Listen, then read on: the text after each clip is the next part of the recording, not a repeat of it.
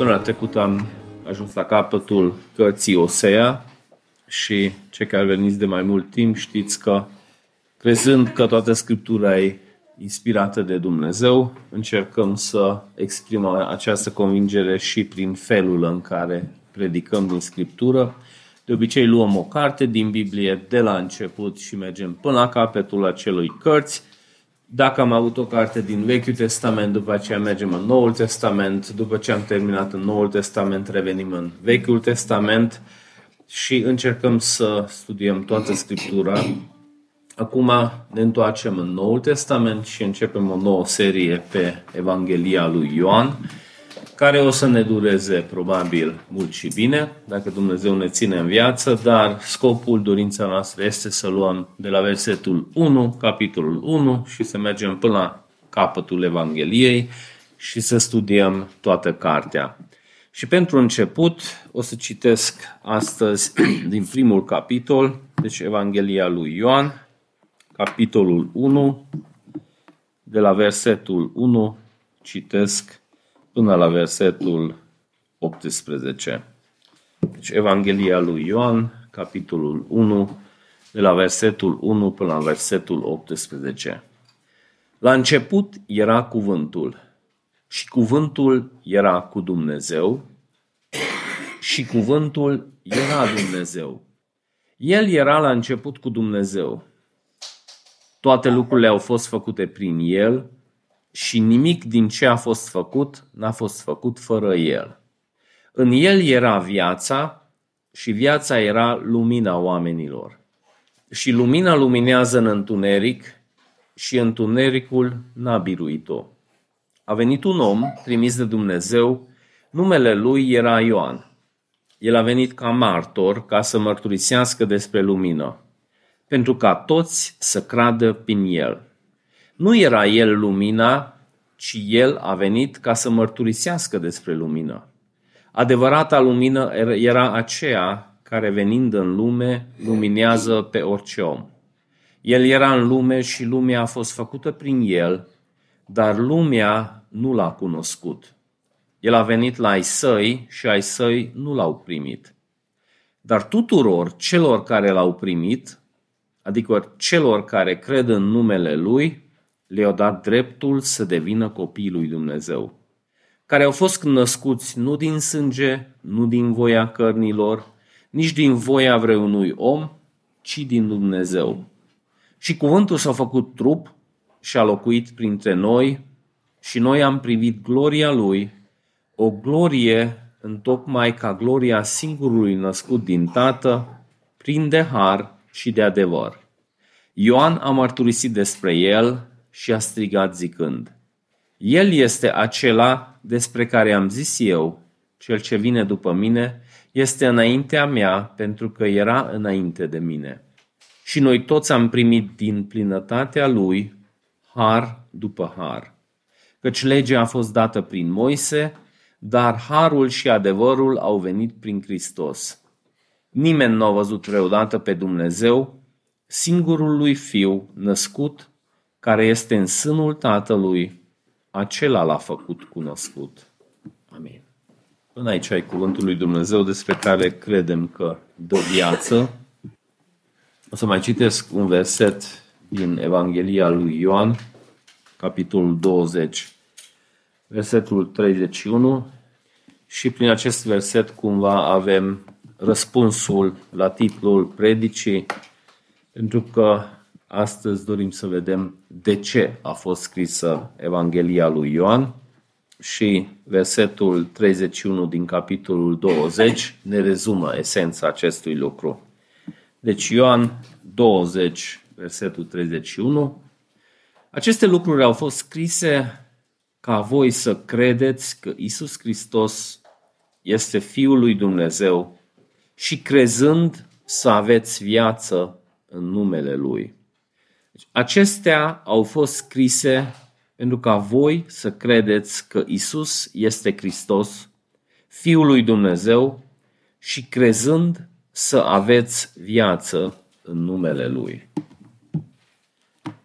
Poate ați auzit și voi, unii sunt de părere, că cele mai importante trei întrebări existențiale sunt de unde am venit, de ce suntem aici și încotro ne îndreptăm. Și dacă ne uităm în cuvântul lui Dumnezeu, atunci răspunsul cuvântului lui Dumnezeu putem găsi în multe locuri, dar între altele în Romani 11.36, unde citim, din El, prin El și pentru El sunt toate lucrurile. A Lui să fie slava în veci. Deci Dumnezeu ne-a creat și scopul Lui din creație este ca să reflectăm imaginea Lui în această creație. Deci suntem aici pe pământ să trăim conform voii Lui, spre gloria Lui și să ne îndreptăm spre o eternitate care o să petrecem în prezența Lui. Bineînțeles, păcatul care a intervenit, o debusolat omenirea, o deraiat de la acest plan și atunci Dumnezeu intervenind în Hristos să refacă lucrurile distorsionate, ne cheamă la Hristos, ne transformă în Hristos și ne repune pe aceeași cale. Unii oameni aleg să rămână în rebeliune față de Dumnezeu, dar din cauza asta nu pot îndeplini nici scopul prezenței lui aici pe pământ și o să petreacă eternitatea așa cum ei doresc, departe de Dumnezeu, dar asta o să însemne și departe de toate binecuvântările după care ei tânjesc acum, pentru că acele lucruri sunt strâns legate de Dumnezeu și prezența Lui. Și Ioan, la sfârșitul Evangheliei, rezumă scopul pentru care a fost scrisă această carte, pasajul care am citit, unde spune că toate lucrurile care sunt scrise în Evanghelia lui Ioan sunt scrise ca noi, prin aceste lucruri, să ajungem să credem în Isus Hristos, Fiul lui Dumnezeu, și crezând să avem viață veșnică în numele Lui. Și asta doream să subliniez chiar la început, fiind scopul principal al acestei cărți, timp ce studiem Evanghelia lui Ioan, tot ce vedem, cam în direcția asta ar trebui să fructificăm. Deci orice piese găsim, ca și când cumperi ceva mobilă la Ikea și să acolo tot felul de lucruri și desene și apoi încerci să afli care șurub unde vine. Deci toate șuruburile ce o să găsim aici în Evanghelia lui Ioan trebuie cumva asamblate ca să zidească acest scop. Deci orice detaliu găsim, analizăm să îndreptăm spre această direcție ca să cunoaștem pe Hristos, Fiul lui Dumnezeu și să avem prin asta viață veșnică.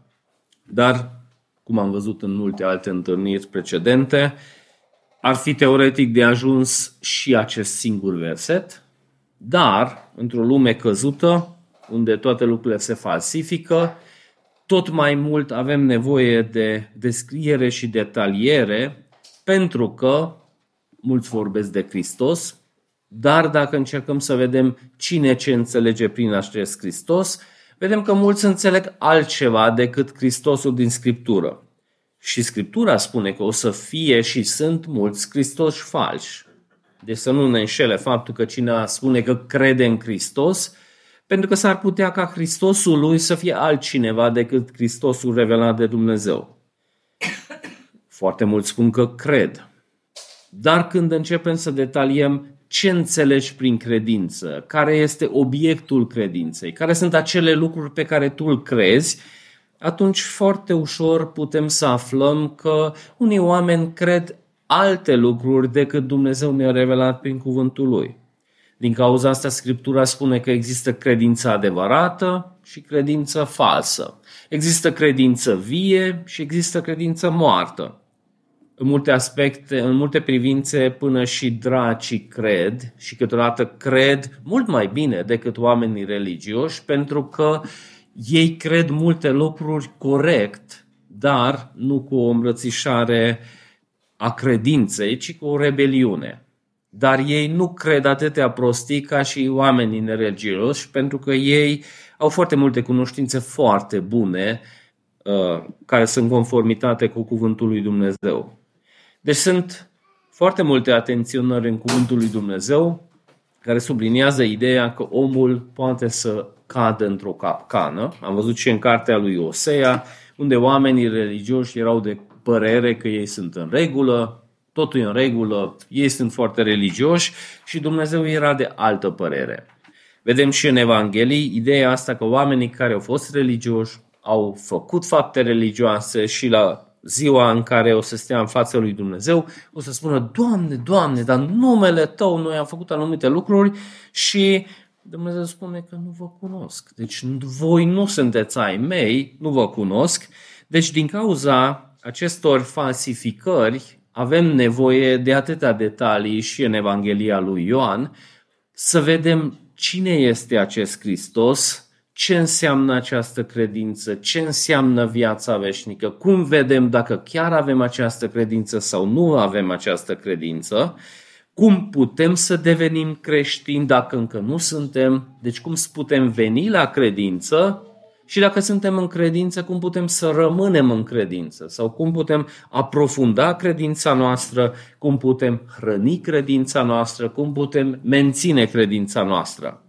Deci asta este scopul cărții și cumva Ioan în această introducere care am citit încearcă să sublinieze câteva lucruri de bază care după aceea expune. Deci aici la început rezumă, deci este ceva foarte intens, putem adăuga multă apă, deci e sirop, aici ai varianta concentrată și după aceea merge și desface fiecare subiect. Deci Isus a venit să avem viață, dar ce înseamnă această viață? După aceea expune și vorbește despre nașterea din nou și după aceea cine trăiește, cine nu trăiește și vedem că desface și explică acele detalii. Deci cine e Hristos? Ce să înțelegem prin asta? Că scopul la cărții este să-L cunoaștem pe Hristos, dar cunoașterea lui Hristos înseamnă să aflăm tot mai multe lucruri. Deci dacă întâlnim pe cineva, s-a introdus, spune câteva lucruri despre el, dar dacă ne întâlnim de mai multe ori cu cineva, atunci tot mai mult putem să cunoaștem persoana respectivă și cunoscând pe cineva, teoretic avem și șansa să învățăm cum să ne raportăm la persoana respectivă.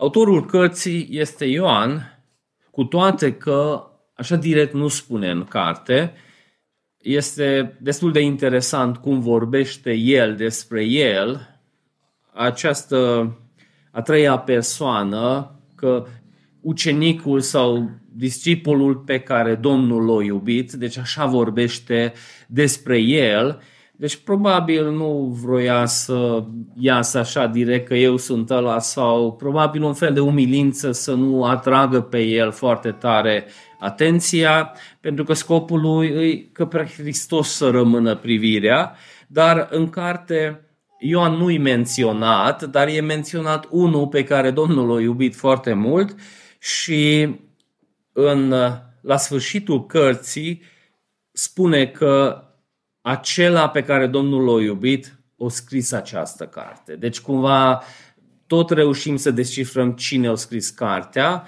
dar el nu pornește ca și Pavel, că eu, Pavel, în primele rânduri să spună cine este, ci e așa frumos înțesat în carte și luând și celelalte evanghelii, putem vedea destul de clar că Ioan este cel care a fost chemat de Isus când pescuia împreună cu fratele său și cu tatăl său și cu muncitorilor.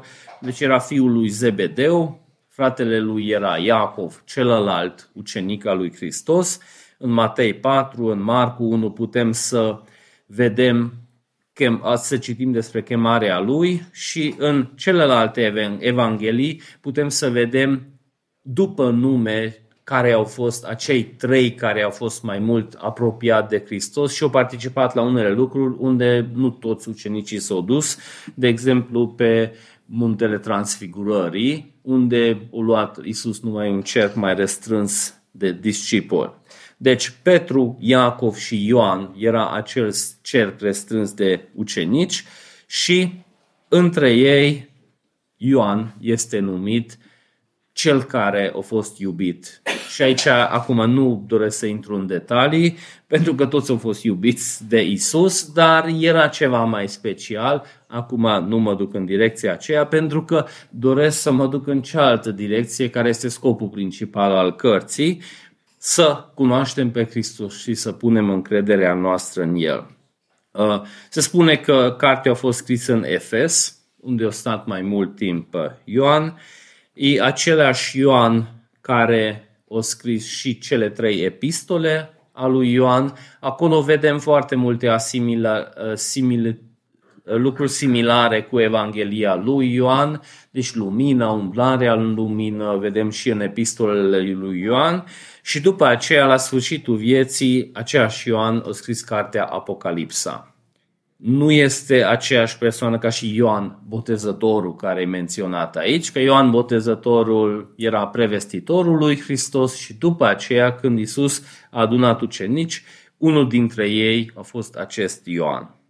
Martin Luther scria despre Evanghelia lui Ioan că această Evanghelie este așa de unică, tandră, autentică, așa de importantă, încât dacă un tiran ar reuși să distrugă toată scriptura și o singură copie ar rămâne din epistola către romani și Evanghelia lui Ioan, atunci creștinismul ar putea să meargă mai departe. Deci Luther îi plăcea să spune lucruri mari, dar cumva bine punctează că deci foarte multe lucruri apar foarte bine detaliate și chiar sper că Dumnezeu se va îndura de noi timp ce trecem prin carte să aprofundăm credința noastră nu numai teoretică, ci și umblarea noastră cu Dumnezeu să fie transformată.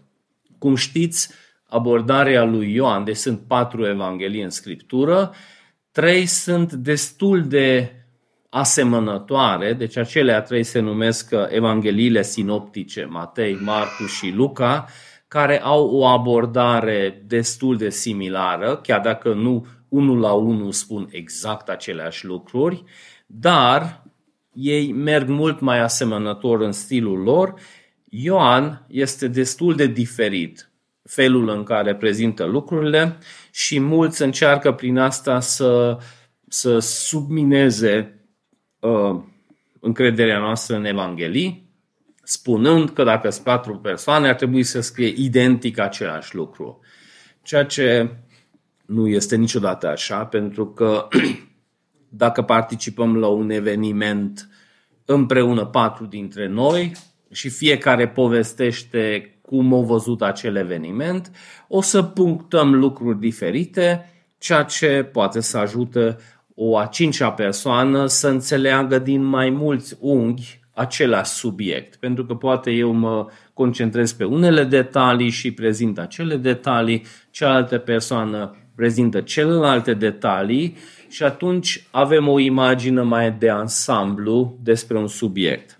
Și Evanghelia lui Ioan nici nu pornește cum pornesc celelalte evanghelii, pentru că cei care citiți Scriptura știți că celelalte evanghelii pornesc destul de cu accent mai mare la nașterea, întruparea lui Hristos, să istorisească evenimentele, cum s-a întâmplat, s-a dus acolo, o călătorit, nu a fost loc pentru ei, cum s-au născut, cine a venit acolo. Celelalte evanghelii au de obicei câte o genealogie inclusă unde se încadrează nașterea lui Isus, deci cine au fost predecesorii lui, deci o listă lungă de oameni. Unul dintre ei merge până la Adam, celălalt merge până la patriarh, unul merge pe linia lui Maria, celălalt merge pe, Maria lui, pe linia lui Iosif. Deci și acolo foarte des oamenii încearcă să folosească acele diferențe, că nu, uite, Biblia spune lucruri diferite. Dar dacă citești puțin mai atent, de exemplu, genealogiile sunt luate și puse unul la loc și uite, ha, nu e exact aceeași, nu e exact aceeași pentru că unul merge pe linia lui Maria, altul merge pe linia lui Iosif, dar când vine vorba de Ioan, vedem că Ioan nu merge în stilul ăsta înapoi la evenimente. Isus când apare întrupat în Evanghelia lui Ioan, este deja adult. Deci nu cum să nu cine, ce s-a întâmplat în jurul lui, cum a fost copilăria lui. Cu asta nu se ocupă deloc Ioan. Totuși, merge înapoi, dar într-un alt fel. Și merge mult mai departe înapoi, nu numai până la patriarhi, nu numai până la Adam, ci merge înapoi până la punctul acela unde încă nu era nimic. Deci ca și Geneza, când începe Scriptura, merge înapoi la punctul acela unde pornește creația. Uh, Ioan puțin merge și mai înainte, în eternitate, și subliniază câteva lucruri din Trinitate, din relația dintre Tată, Fiu și Duhul Sfânt. Și după aceea, pornind de acolo, zidește câteva lucruri pe el și așa înflorește Evanghelia lui Ioan. Aici, în introducere, accentuează câteva subiecte importante, câteva lucruri care după aceea, cum spuneam mai înainte, o să deschide, o să ne explice, dar cuvântul sau revelația, deci asta e una dintre idei care apare aduce aici, după aceea viața, lumina, deci Hristos era viața, Hristos era lumina, pentru că aceste lucruri sunt ce credința trebuie să îmbrățișeze. Deci vă spun că mergem în direcția aceea, lumina care vine aprinde lumina să vedem anumite lucruri care îmbrățișând cu credință putem să avem viață în sensul în care Biblia spune că viața ce înseamnă.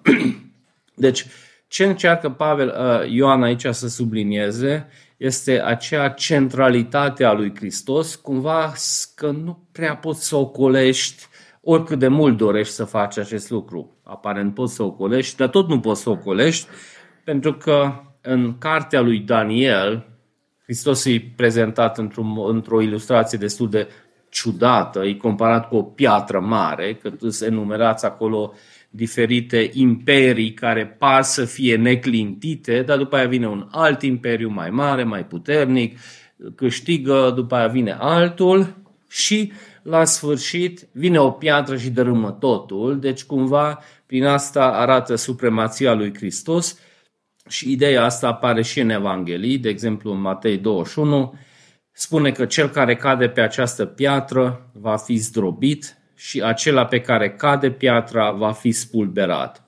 Și asta încearcă Ioan să facă, să pună temelia, să înțelegem cine este acest Hristos și din cauza asta în introducere sublinează câteva lucruri, să vedem că nu poți să ocolești persoana lui Hristos. Deci sunt multe încercări să se scoată Isus din imagine și să nege existența lui, dacă a fost istoric o persoană sau nu a fost o persoană, și, dar oricum nu poți să eviți uh, persoana lui Hristos.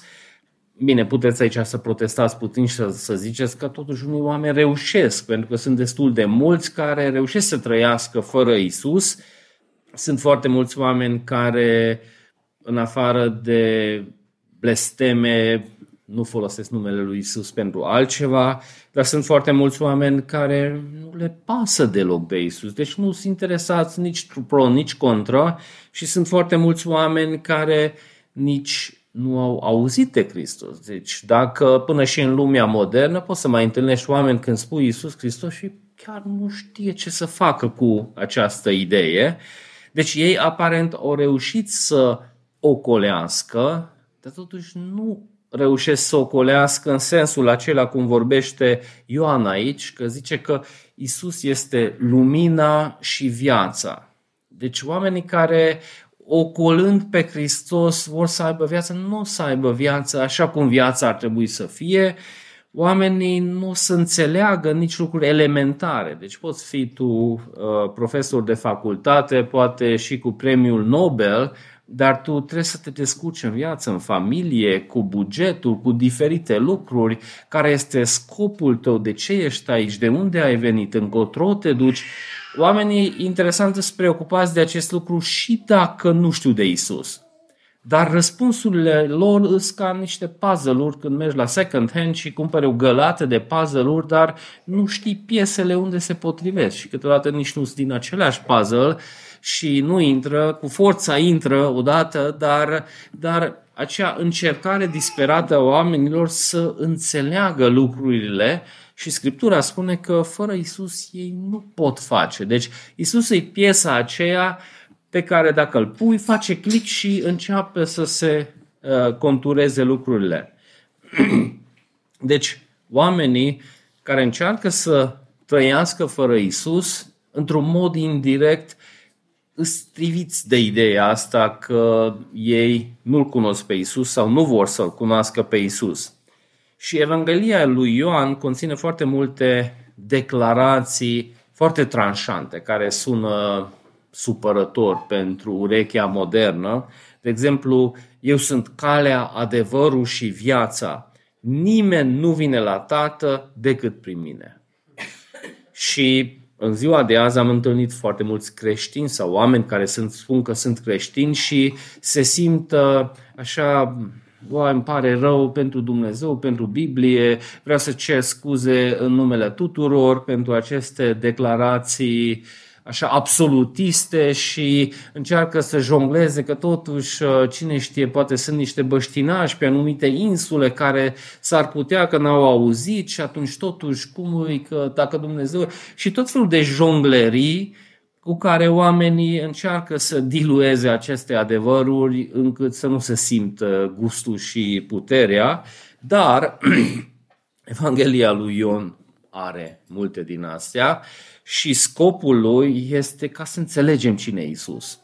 Uh, scopul lumii nu este. Deci uh, acest contrast între lumină și întuneric, minciună și adevăr. Deci când Scriptura spune că Isus este adevărul, atunci asta înseamnă că tot restul nu e adevăr, e minciună.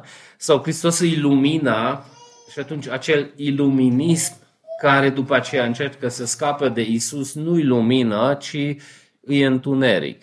Și numai în ultimii 30 de ani, traiectoria omenirii, dacă o urmărim, acea aroganță pe care poate acum 20 de ani omenirea spunea că am ajuns la un nivel de cunoștință și modernitate, că nu se mai repetă lucrurile, care astăzi se repetă, că se repetă în Orientul Mijlociu sau se repetă în Rusia, dar sunt lucruri foarte groaznice și în țări mult mai civilizate.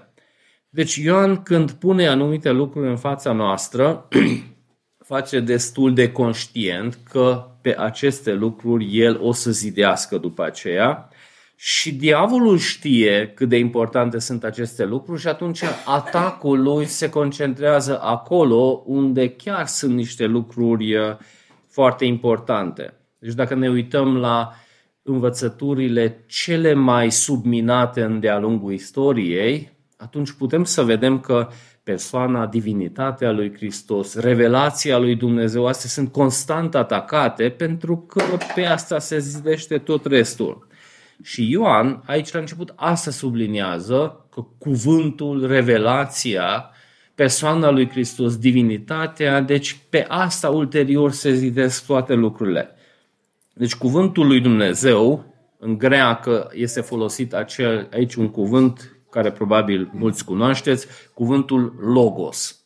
Și spune că acest logos, acest cuvânt, a devenit trup și acest cuvânt logos nu era o noutate care Ioan a inventat, ci era un cuvânt care în filozofia greacă era folosit, pentru că din mila lui Dumnezeu grecii erau destul de preocupați să găsească răspunsul la aceste întrebări existențiale, că de ce suntem aici, uh, cum putem să îndeplinim chemarea noastră. Deci chiar dezbăteau foarte mult aceste subiecte, Plato, Socrate, Aristotel, Heracliu și mulți alții, dacă eram mai atenți la școală pe vremea când ne predea, poate mai am ști mai mult despre ei, no, dar noi n-am fost și la latină putem să învățăm despre ei și în multe alte materii, Noi nu am fost așa de atenți, dar acești oameni chiar au fost foarte preocupați să înțeleagă niște lucruri de bază și una din dilemele filosofilor greci era că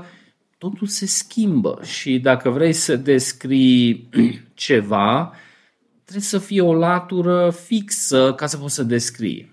Că dacă cineva, de exemplu, totdeauna schimbă părerea și vorbești și spui la cineva ce ai înțeles, dar mâine e altfel și altfel și altfel, atunci nu mai știi cum să te raportezi, că totdeauna altceva, spune altceva, vrea, îi, nu este acea încât să poți să zidești pe cuvântul lui. Și filozofii greci spuneau că în lumea asta lucrurile se schimbă. Și asta știm noi și din Scriptură, că în afară de Dumnezeu, toate lucrurile sunt schimbabile. Deci numai Dumnezeu e neschimbabil. No, filosofii greci nu mergeau așa de departe, vedeau că lucrurile se schimbă. De exemplu, Heraclius spunea că nu poți să treci printr-un râu de două ori. Pentru că apa fuge jos, se modifică malul, cine știe și buruienii acolo, astăzi sunt, mâine nu sunt, pietrele se mai mișcă, deci râul prin care ai trecut tu ieri nu e exact același râu prin care treci astăzi, dar și Arhimede avea dilema asta, poate asta mai țineți minte, eu mai țin minte că zicala lui unde zicea că dați-mi un punct fix și cu ajutorul acelui punct fix eu reușesc să scot întreg universul din locul lui. Deci cumva dorința lor era să găsească ceva fix neschimbabil pentru că ce se tot schimbă nu poți să descrii, nu poți să înțelegi și atunci ei au ajuns la acea concluzie că probabil ideea este cel neschimbabil. Deci trebuie să fie în spate ceva teorie sau ceva mecanism neschimbabil și ei, eu cred că din harul general al lui Dumnezeu, tângeau după acel ceva ce noi avem prin revelația lui Dumnezeu mult mai clar, dar ei numeau acel ceva fix, ideea, teoria sau partea din spate, mecanismul, ei spuneau că acela este punctul fix, acel logos. Deci ei foloseau această idee să descrie acea latură fixă și când Ioan folosește cuvântul logos în greacă, atunci în lumea aceea era cunoscut cuvântul și se făcea referire la partea neschimbabilă, fixă a lucrurilor și Ioan spune că voi ați adus până la un punct, dar eu vă duc mai departe să înțelegeți mai bine ce este acea latură neschimbabilă cu ajutorul căruia poți să înțelegi tot restul lucrurilor care se schimbă, dar este un punct fix cu ajutorul căruia într-adevăr poți să umbli la tot sistemul. Și spune că acel logos care este transport, uh, tradus în cuvântul lui Dumnezeu, acel cuvânt era de la început la Dumnezeu și stă la baza tuturor lucrurilor. Deci Probabil oameni din vremea aceea, cine erau mai gânditori, înțelegeau puțin mai bine decât uh, astăzi dacă creștem pe manele, atunci nu gândim așa de profund. Cu toate că și acolo sunt niște lucruri existențiale dezbătute, poate pe, cu mai multă apă și sirop, dar dorința omului să înțeleagă câteva chestii de bază în viață, îi acolo și în manele, că nu, Mărie, de ce nu mă vrea și vrea pe ălălalt, sau deci îs acolo și câteva lucruri care la rădăcină încă mai au puțină sâmbură, dar Ioan spune că acea stabilitate pe care au fost zidite toate lucrurile, fundamentul tuturor lucrurilor îi cuvântul lui Dumnezeu. Deci merge înapoi când nimic nu era, când primul lucru a început să se pună bazele, primele celule sau primii atomi, spune că înainte de acela era ceva, era cuvântul, era Dumnezeu, ă, dar Dumnezeu și cuvântul erau în relație, deci sunt persoane separate, deci aici la început foarte simplu spune niște lucruri care noi ulterior pe baza întregii scripturi putem să desfacem și să înțelegem mai bine, dar când spune că cuvântul era înainte de toate lucrurile, orice să fie creat, înainte de la era cuvântul, sunt acele întrebări, uh, no, dar pe Dumnezeu cine l-a creat? Sau ce făcea Dumnezeu înainte să creeze? Nu s-au plictisit? Sau sunt multe întrebări care vin din gândirea noastră limitată, dar Ioan merge mai departe și ajunge acolo de unde nu mai poți să mergi mai departe și încearcă să sublinieze câteva lucruri. E foarte ușor să fugi prin acest pasaj pentru că ai citit de multe ori, poate știi pe de rost și atunci fugi repede, dar încerc să dau puțin așa slow motion să vedem de ce spune aceste lucruri Ioan. Spune despre cuvânt că a existat întotdeauna și când primul lucru s-a făcut, deja prin cuvântul ăsta s-a făcut. Și aici deja multe dezbate, de exemplu a martorilor, unde ei încearcă să fure divinitatea lui Hristos, că de fapt îi prima creație și deci aici clar subliniază că nu a fost nimic creat numai prin cuvânt. Deci și prima creație s-a făcut prin cuvânt, ce înseamnă că înainte de acela trebuia să existe cuvântul. Și acel cuvânt s-a întrupat mai târziu, deci îi vorba despre Isus Hristos, persoana lui Hristos, și sublinează Ioan că nu a fost un punct când Hristos n-ar fi existat și nu a fost nimic creat decât prin cuvântul lui Dumnezeu, prin Hristos.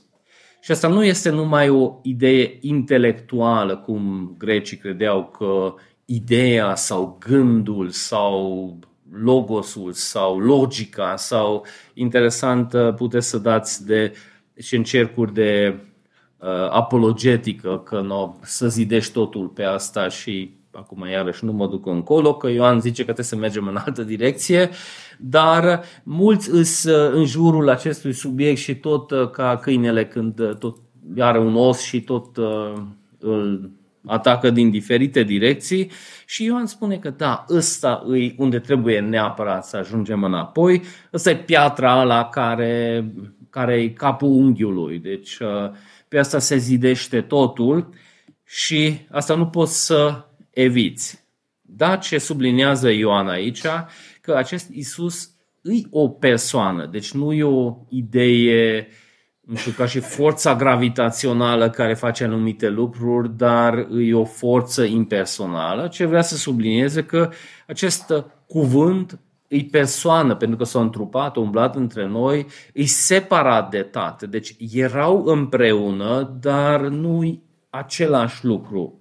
Și dacă citiți primele mărturisiri care s-au scris în primele trei secole, acolo câteodată ai ideea asta că ăștia așa jonglează cu cuvinte, că așa tactice sunt, nu degeaba, pentru că toate ereziile încercau să submineze că atunci Isus e de fapt Tatăl care se îmbracă în alte haine și mâine vine ca haine de Duhul Sfânt și după aia fuge în spate și schimbă și nu e vorba de uh, modalism, că aceeași persoană în diferite haine, ci sunt persoane separate și atunci când citim că se amestecă, nu se amestecă, se separă, deci acele mărturisiri încercau să combată toate rezile care apărau când omul cu minte limitată încearcă să înțeleagă pe Dumnezeu infinit. Deci la un punct ne oprim și cu Trinitatea pentru că nu putem să cuprindem dar asta nu înseamnă că atunci trebuie să renunțăm la niște lucruri pe care Dumnezeu ne-a revelat.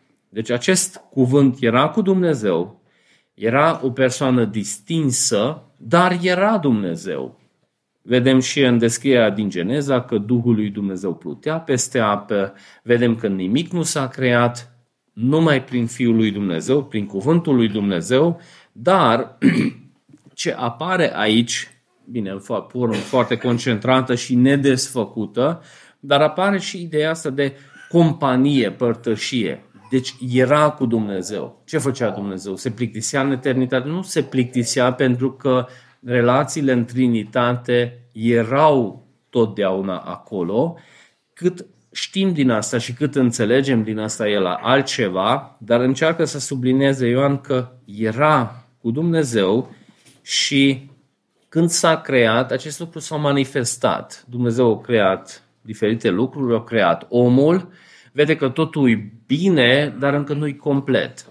Pentru că omul are să aibă nevoie de un ajutor cu care să trăiască acel ceva ce s-a manifestat în Trinitate.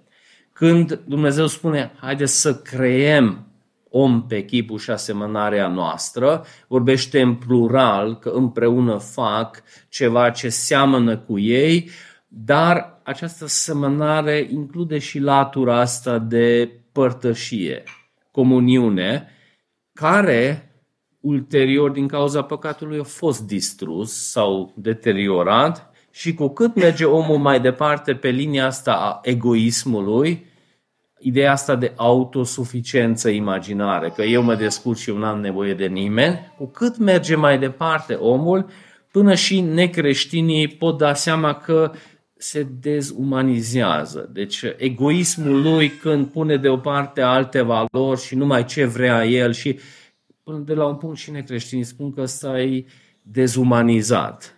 Dar când Ioan aici sublinează ideea asta că să creăm pe chipul și asemănarea noastră. Sau când nu a fost nimic, a fost cuvântul, a fost Dumnezeu, ei au fost împreună, cumva într-o formă foarte diluată, comprimată, deja sublinează că pe ăsta se va zidi multe alte lucruri și ulterior vedem, nu știu, în privința căsătoriei, când desface pachetul și încearcă să aplice în diferite domenii, vedem că în căsătorie suntem chemați să reflectăm unitatea sau unitatea din biserică. Iisus mai târziu vorbește și spune că să fiți unii, unul, cum eu cu Tatăl suntem unul. Deci aici sunt foarte, foarte comprimate lucrurile, dar ulterior astea devin desfăcute. Aici Pavel pune cumva ca și acele reclame la filme, unde e rezumat, nu știu, un minut, e rezumat tot filmul cu dorința de a stârni interesul să ne uităm la întreg filmul. Dar deja este prezent ideea asta de nu numai părtășie, dar și armonie în Trinitate. Nu au fost tensiuni de genul la creație că tatăl a zis hai să creăm, fiul a zis că nu că n-am chef, că azi trebuie să mă uit la Facebook sau uh, Duhul Sfânt mere în stânga, facem așa, tatăl zice că nu, că nu încolo sau nici la mântuirea oamenilor, nu vedem o tensiune între ei, cum mulți cred că vine Isus uh, cu barbă și păr lung și zâmbitor, că nu lasă tată mai moale, că tu ești prea dur, dar hai că eu mă bag. Sau dacă vine din direcția pentecostală, atunci Duhul Sfânt îi prezentat puțin mai uh, comerciabil decât ceilalți doi, dar aici cum subliniază Ioan, ideea asta de părtășie îi deja prezent într-un mod foarte comprimat, că erau împreună, ei aveau părtășie și era armonie în Trinitate care s-a manifestat în creație, se manifestă în recreație, dar lucrurile de la început erau așa. Sublinează divinitatea lui Hristos și nu numai, deci cuvântul era Dumnezeu, Ideea asta ulterior apare în multe alte contexte și nu numai de aia spune aici să se adune numărul de caractere, ca la lucrare de licență trebuie să ai 60 de pagini și apoi nu mai știi ce să mai scrii, să mai lungești puțin supa. Deci nu de aia spune, pentru că pe divinitatea lui Hristos cumva iarăși foarte multe lucruri se zidesc și astea iarăși se desfac ulterior și putem să vedem de ce au spus. De exemplu, în Catechismul Heidelberg, întrebarea 17 întreabă de ce a fost nevoie ca Hristos să fie și Dumnezeu și acolo, de exemplu, subliniază că un simplu om nu putea să ducă toată povara păcatului și mânia lui Dumnezeu, deci era nevoie de divinitatea lui Hristos. Dar dacă Hristos n-ar fi fost Dumnezeu, n-ar fi putut crea din nimic, pentru că actul creației din nimic să aduci la existență ceva, îi un act divin, ceea ce nu ne caracterizează pe noi, la fel și cu nașterea din nou. Deci nu poți ceva mort, de aceea de câteva ori Iisus a arătat că El poate să învie oameni, nu de aia ca pe bandă rulantă atunci intră în spital și poc, poc, poc, poc, o să fie la înviere, aici a fost numai un semn să arate că El îi deasupra morții, Din cauza asta el a învis moartea și moartea lui a fost o dovadă că el este peste moarte. Când el a murit, destul de mulți au crăpat mormintele și oamenii au ieșit de acolo. Deci a fost un semn, nu a fost ceva ce noi trebuie să repetăm acum și să facem jonglerii care ar arăta bine și la ProTV. Deci nu de aceea a făcut, ci să dovedească că el îi deasupra morții, dar mai încolo o să fie adevărată demonstrație când toți o să fie înviați. Bineînțeles, fiind un subiect așa de important, divinitatea lui Hristos a fost atacată de Arius, a fost atacat de mulți de atunci încoace și astăzi martorii lui Jehova public sau unitarienii neagă divinitatea lui Hristos și fac tot fel de jonglării intelectuale că de fapt nu e așa și da, îi proveniență divină, dar nu-i natură, persoană divină și joc de cuvinte. Acum nu intru în detalii, dar și aici, dacă citești pasajul atent, de obicei ei apelează la greacă. Oamenii care fac de obicei nu știu greacă, dar au citit undeva că poate cineva cine știe greacă, ei de părere că și nici nu mai pot să urmesc argumentația.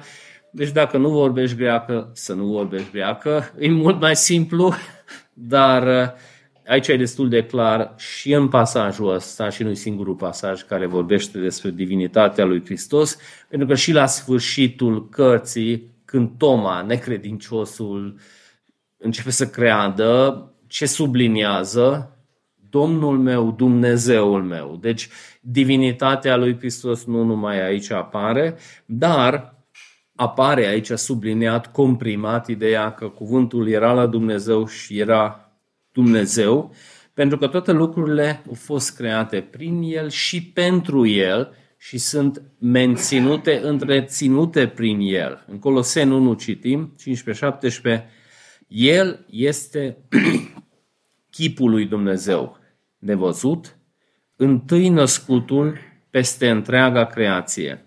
Pentru că prin El au fost create toate lucrurile, în cerul și în pământ, toate au fost create prin El și pentru El și în toate lucrurile în El se țin împreună. Deci, cuvântul nu numai că o creat, dar pentru El au fost create lucrurile și prin El sunt susținute lucrurile. Deci, de ce mai funcționează diferite lucruri în natură? Pentru că Hristos cu cuvântul Lui întreține toate lucrurile. Și în Evrei 1, versetele 2 și 3, asta este subliniat. În zilele de urmă ne-a vorbit prin Fiul Lui, pe care l-a pus moștenitorul tuturor lucrurilor, prin El au făcut viacurile pentru strălucirea slavei sale, care susține toate lucrurile prin cuvântul puterii Lui.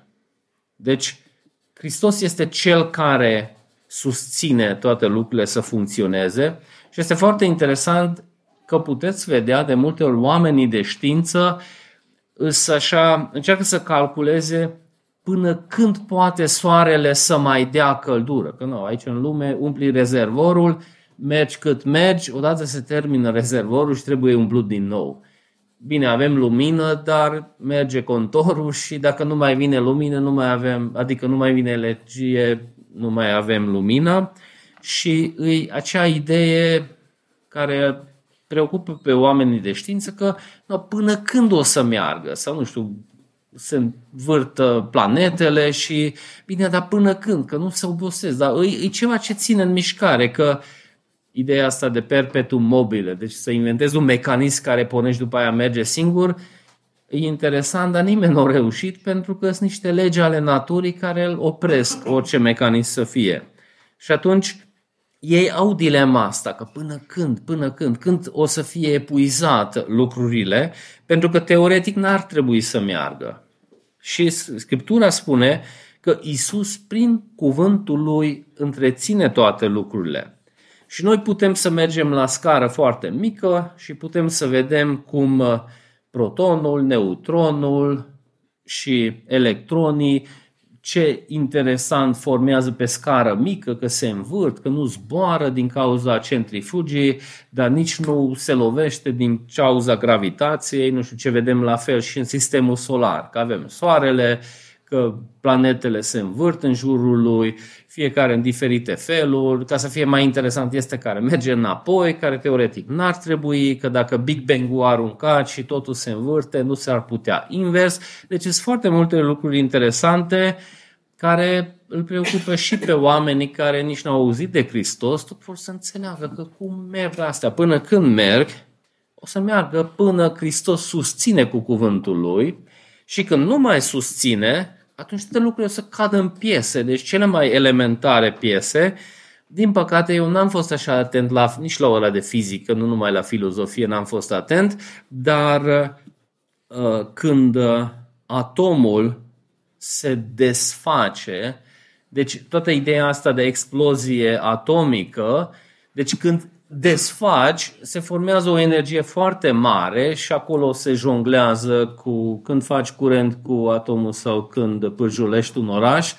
Dar ideea de bază e când se descompun lucrurile printr-o energie mare și foc, dacă aș ști eu mai multă fizică, aș putea să intru în mai multe detalii, dar ne oprim aici că Isus, prin cuvântul lui, o să susțină toate lucrurile până la un punct și când nu mai susține, tot o să cadă în piese, o să fie și ceva foc și căldură, deci uh, ar merita mers mai departe. Probabil oameni mai deștepți o mers mai departe cu crăpatul atomurilor și sfârșitul lumii. Eu încerc să revin la subiectul principal al lui Ioan, pentru ca noi să credem în Isus Hristos Fiul lui Dumnezeu și să avem viață veșnică. Deci asta e scopul principal. Deci nu este numai o hrănire a curiozității.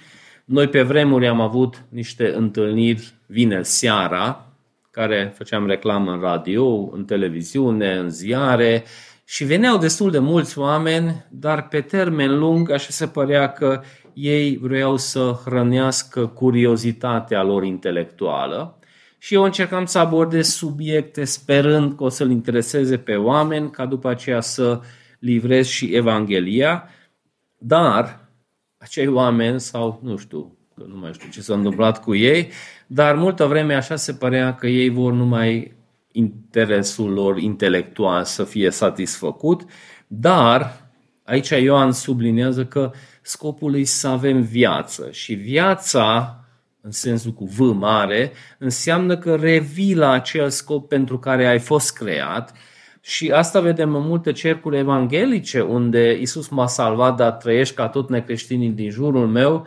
Deci ceva nu e în regulă. Deci poți să spui că e creștinist, că am așteptat, am ridicat mâna sau nu știu ce am făcut, dar viața în Scriptură îi dacă revii la acel scop de la care te-a îndepărtat păcatul. Deci piesele să fie în funcțiune, nu știu dacă voi ați desfăcut, uh, nu copii care să desfacă ceasul. Noi, pe noi foarte mult ne interesat cum funcționează ceasul și am desfăcut de multe ori și la mare și la micul, dar arcul îi care ține în funcțiune tot restul mecanismelor. Când se rupea arcul, degeaba erau toate piesele la loc, dar nu, nu mergeau piesele.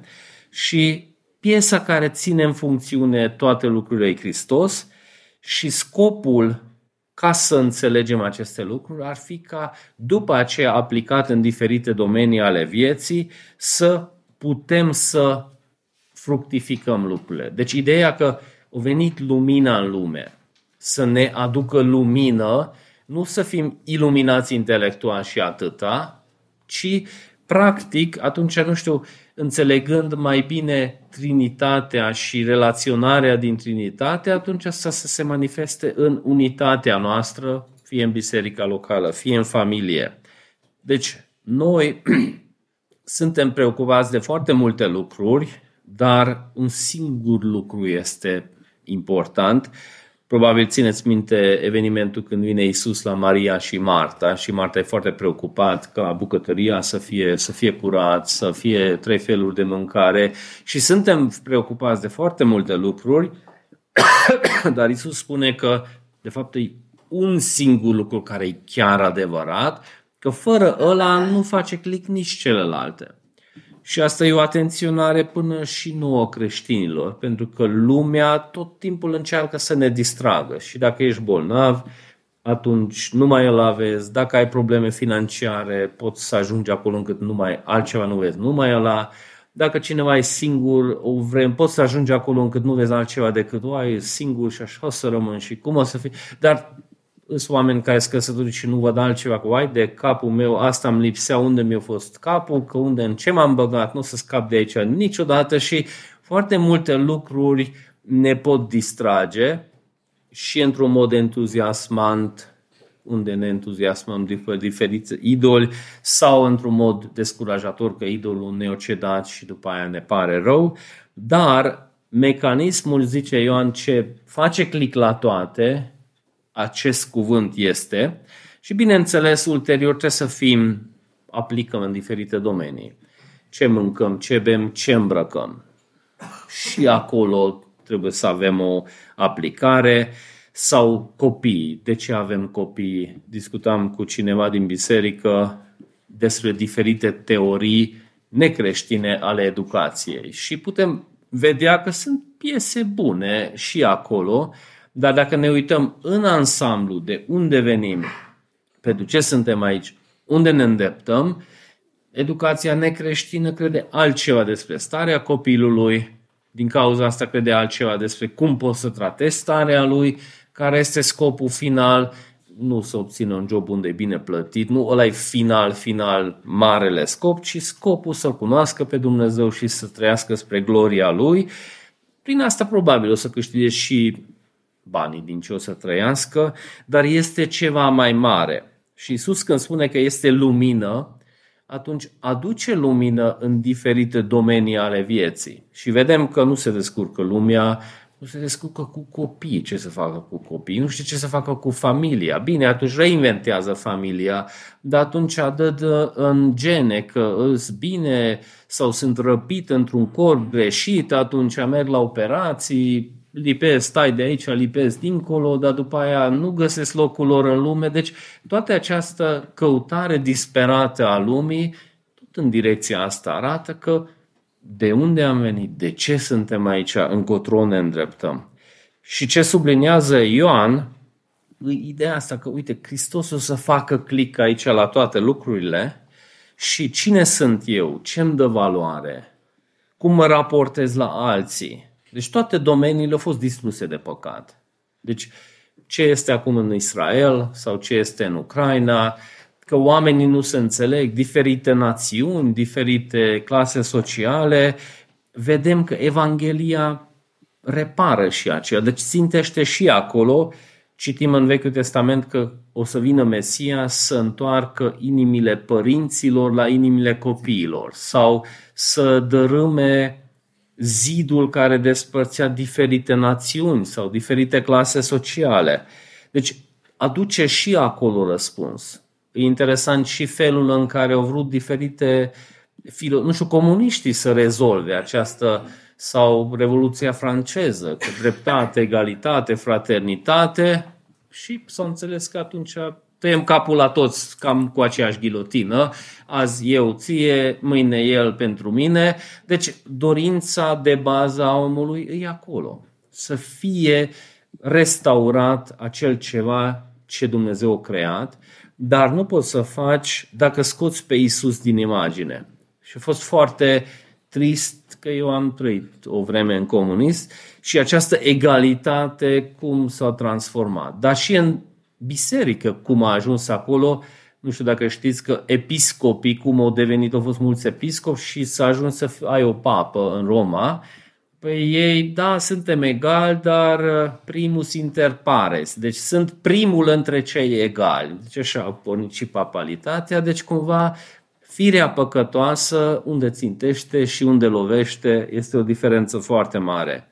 Și ce subliniază Petru aici, uh, Ioan aici? Că viața are rolul lui dacă te întâlnești cu Hristos și după aceea lucrurile să găsească locul lor de unde păcatul l-a îndepărtat.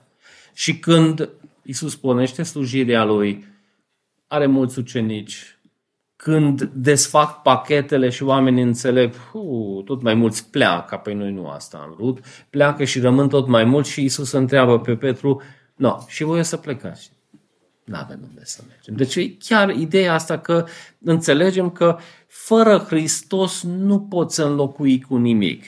Dar tentația este acolo în continuare. Deci și dacă ești creștin de 30 de ani, tot vine lumea și găsește ceva cu care să te distragă, să te distanțeze și atunci cuvântul lui Dumnezeu nu numai odată ne cheamă la Hristos, ci cum să rămânem acolo, cum să aprofundăm, cum să fim pregătiți la acele lucruri care ne distrag de la cuvântul lui.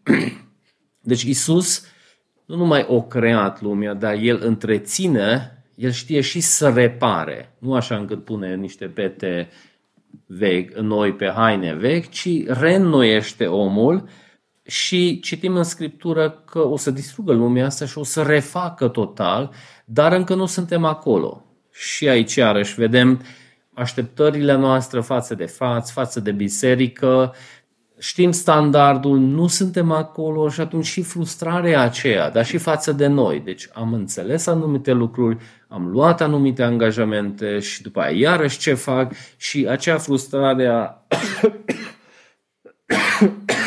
stării noastre actuale. Dar ce mai subliniază aici Ioan și la descrierea cărții, că toate astea spre slava lui trebuie să fie.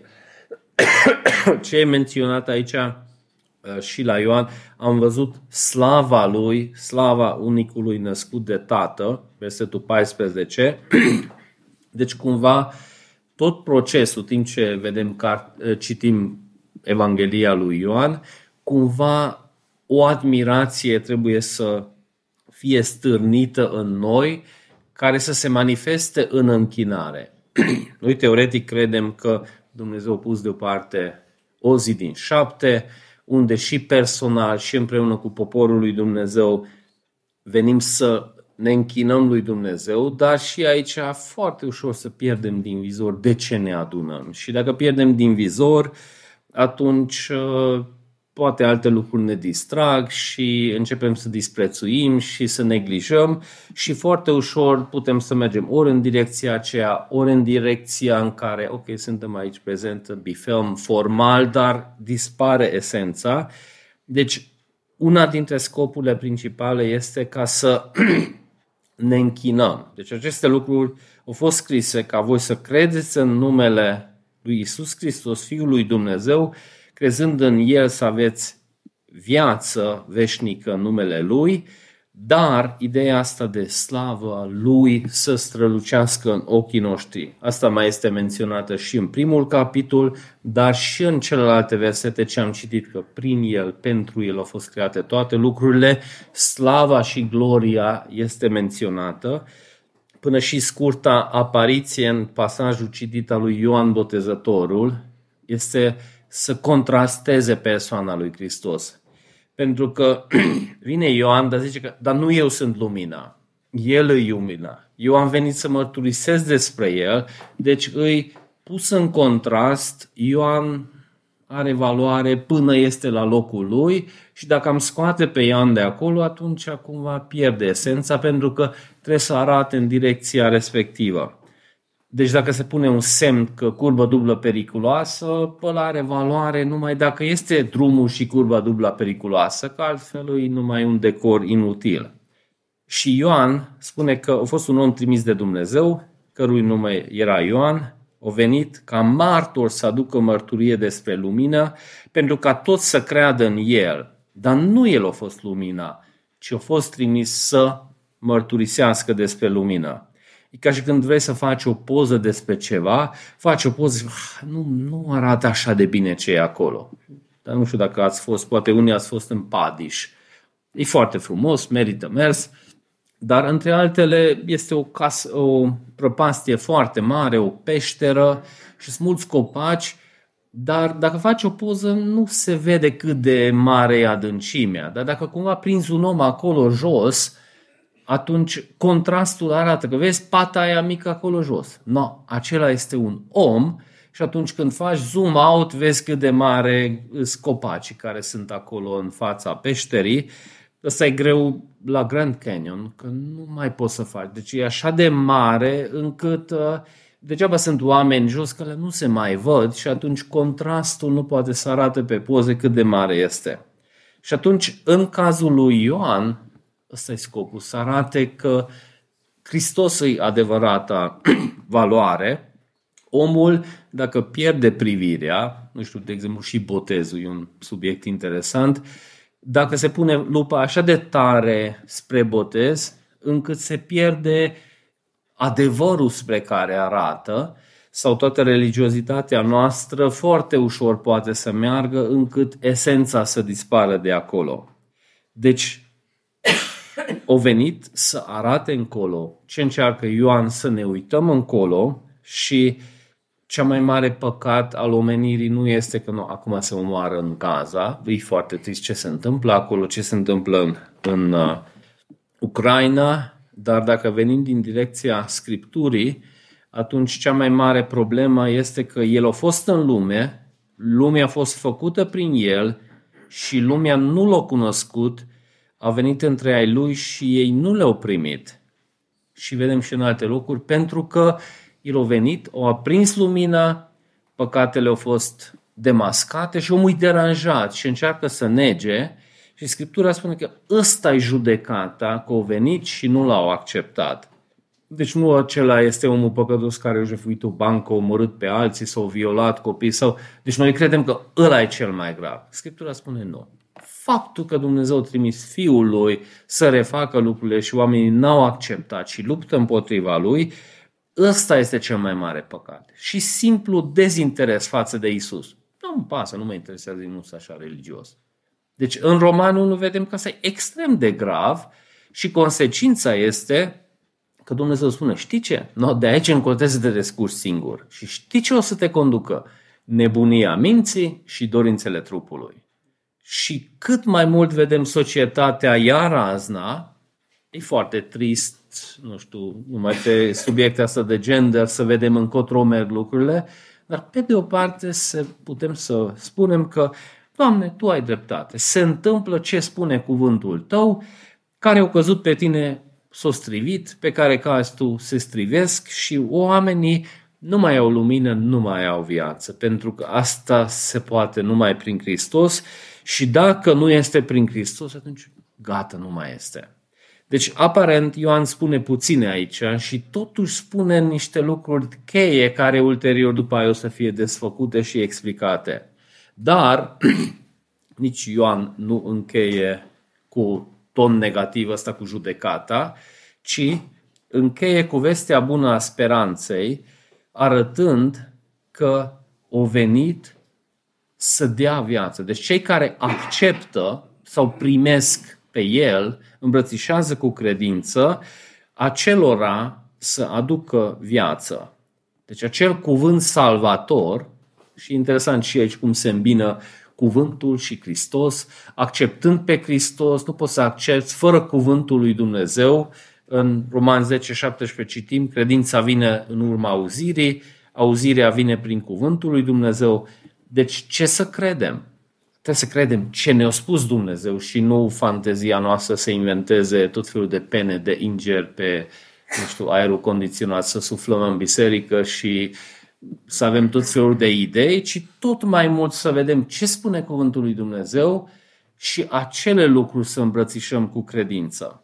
Și ulterior, când vine vorba de diferite domenii ale vieții, că desfaci pachetul și atunci sunt domenii, familie, creșterea copiilor, relaționarea în biserică, ce să fac cu banii mei, cum să fac cu timpul meu, dacă dau în ceva problemă, oare ce s-a stricat, cum s-a stricat, 2 Timotei 3, 16, 17, toată Scriptura este însuflată de Dumnezeu, este pentru folos, pentru învățătură, pentru mustrare, pentru îndreptare, pentru disciplinare, ca omul lui Dumnezeu să fie desăvârșit, de plin echipat pentru orice lucrare bună.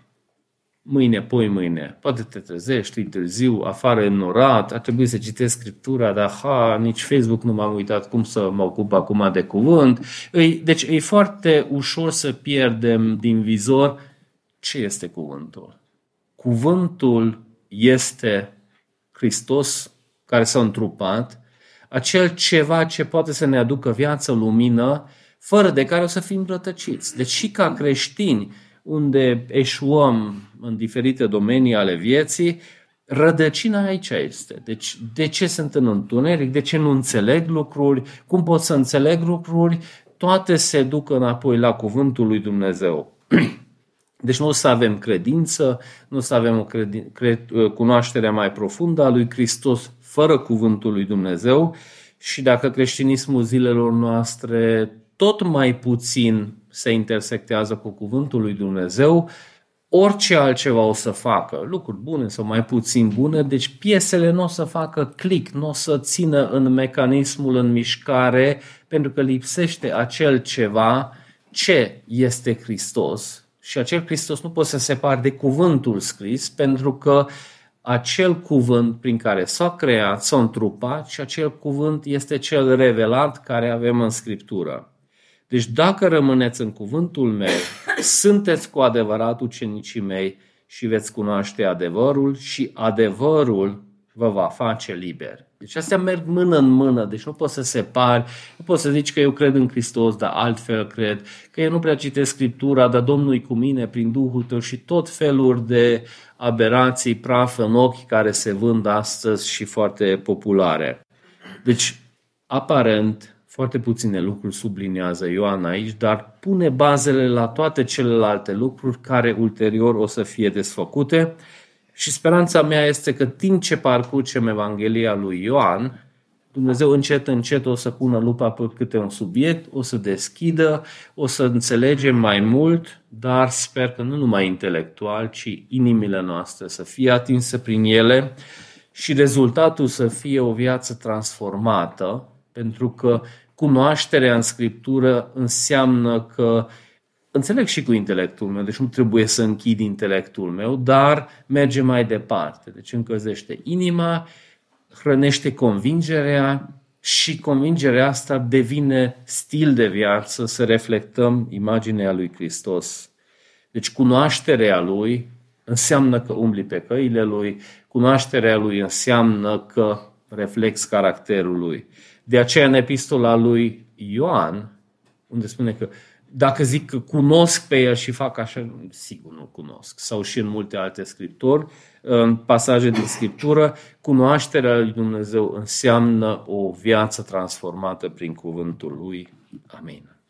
Doamne, trebuie să recunoaștem că așa de des și așa de ușor cădem în capcana lumii, în special în ziua de azi sunt așa de multe oportunități prin tehnica care ne este accesibilă să pierdem timpul cu tot felul de lucruri neimportante și totuși în acele momente când trăim cu ele să le credem așa de indispensabile, fie vorba de cititul știrilor de nu știu câte ori sau multe alte lucruri. Dacă ne uităm la acele clipuri scurte din care trebuie să ne uităm cu miile și tot nu rămânem cu nimic, totuși din instinct, când ne trezim, când întindem mâna noastră, e mult mai ușor să apelăm la ele decât să apelăm la tine, la cuvântul tău, pentru că din instinct nu ne place să ne disciplinăm, nu ne place să fim mustrați, lumina a venit în lume, dar oamenii nu l-au primit pentru că nu le-a plăcut cum o demascat păcatul, cum ne-a mustrat păcatul. Și dacă Duhul tău nu lucrează în noi, atunci noi tindem să negăm păcatul, să acuzăm pe alții, în loc să asumăm responsabilitatea personală. Doamne, te rog, îndură-te de noi, să vedem păcatul, să ne întristăm pentru el. Dar timp ce facem acest lucru, să nu facem așa încât să pierdem speranța, să ne scufundăm în disperare ci te rog, îndură-te de noi ca să putem aprecia mai mult jertfa Fiului Tău, să putem să îmbrățișăm cu mai multă credință. Tu vezi, Doamne, starea inimii fiecăruia, cei care suntem prezenți, și dacă sunt persoane care nu au experimentat reînnoirea Duhului Tău, te rog, îndură-te de ei, dă-le o inimă nouă să te dorească, ochi să te vadă, urechi să te audă și acolo unde ai pornit această bună lucrare, tu să continui mai departe. Te rog, Doamne, îndură-te de cei care nu au putut să fie cu noi, fie din cauza unor obstacole care nu depind de ei. Te rog Tu să înlături aceste obstacole, dar ne rugăm și pentru cei care nu sunt prezenți, pentru că nu sunt setați după cuvântul Tău și atunci iarăși foarte ușor putem fabrica tot felul de pretexte, să ne scuzăm, dar nu Tu ești cel care rămâi mai sărac, ci noi suntem care după aceea trebuie să hrănim sufletele noastre de la izvoare crăpate. Te rog, Doamne, Tu să stârnești în continuare dorința noastră după cuvântul Tău, pentru că azi nu ne prigonește nimeni. Avem Biblie pe limbile noastre, unii poate zeci de copii, și totuși dimineața, din instinct, nu neapărat spre cuvântul Tău mergem. Te rog, dă-ne o dorință mai sinceră, mai profundă după cuvântul Tău cuvânt prin care s-a creat întreg universul, cuvânt care întreține lucrurile, cuvânt care aduce lumină, cuvânt care aduce viață. Sunt multe lucruri care știm despre cuvântul tău, dar avem nevoie de reînnoire ca să putem să fructificăm și în viața noastră de zi cu zi. Doamne, Tu vezi vremurile în care trăim, atâta rătăcire, atâta confuzie, atâta minciună și praf în ochi și în multe biserici și mult mai ușor să acceptăm acele lucruri care sunt confortabile trupului. Te rog, Doamne, îndură-te de noi, reînviorează-ne prin cuvântul Tău. Te rog să te înduri ca timp ce studiem această carte, ca într-adevăr să contribuie la cunoașterea mai profundă a Fiului Tău, să creștem în credință, în îmbrățișarea acestor adevăruri, și, practic, viața noastră de zi cu zi tot mai mult să reflecteze lumina Ta. Nu noi suntem, Doamne, lumina, nu noi suntem slava și gloria, ci Tu ai această slavă și glorie. Noi am fost chemați să reflectăm aceste lucruri, cum a făcut și Ioan. Te rog, îndură-te de noi să putem să facem spre gloria Ta.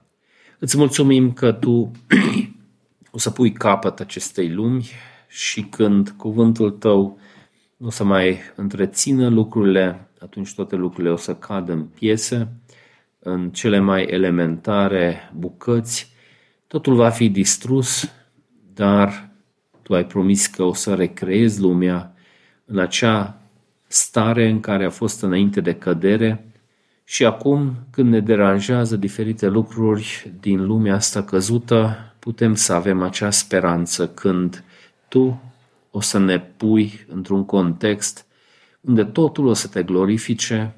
Îți mulțumim promisiunea ta pentru un trup de slavă, pentru că acum, trăind în trup, de multe ori suntem porniți să trăim cu tine, să umblăm cu tine și trupul nostru în continuare se luptă împotriva Duhului. Te rog și aici, Doamne, ajută-ne ca prin uneltele spirituale care ne-ai dat să putem să facem față acestei lupte.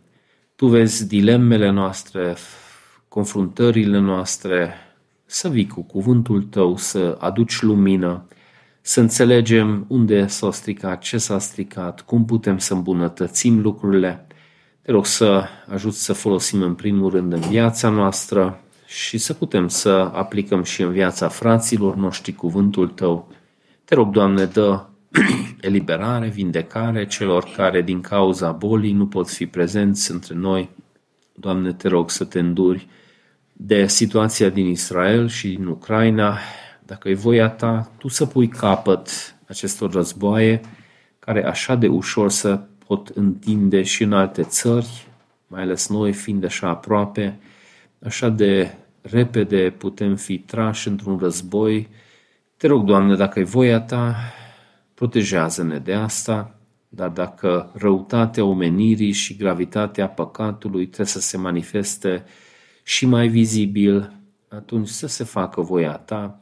Te rog să ne întărești dacă vin vremuri mai grele, fie financiar, fie de altă natură. Te rog să întărești frații noștri, fie din Gaza, fie din Israel, fie din Rusia, Ucraina, Belorusia, în țări arabe unde creștinii sunt prigoniți sau în țări comuniste. Te rog, Doamne, întărește poporul Tău să găsească speranță în Tine, să fie o mărturie pentru cei care suferă fără să Te cunoască. Îți mulțumim că folosești până și hororile acestor vremuri ca să atragi la Tine poporul Tău și când aleșii Tăi o să fie adunați, atunci Fiul Tău o să revină și o să refacă lucrurile. Dă-ne această speranță să ne dea putere viața de zi cu zi. În numele Fiului Tău ne-am rugat. Amin. thank you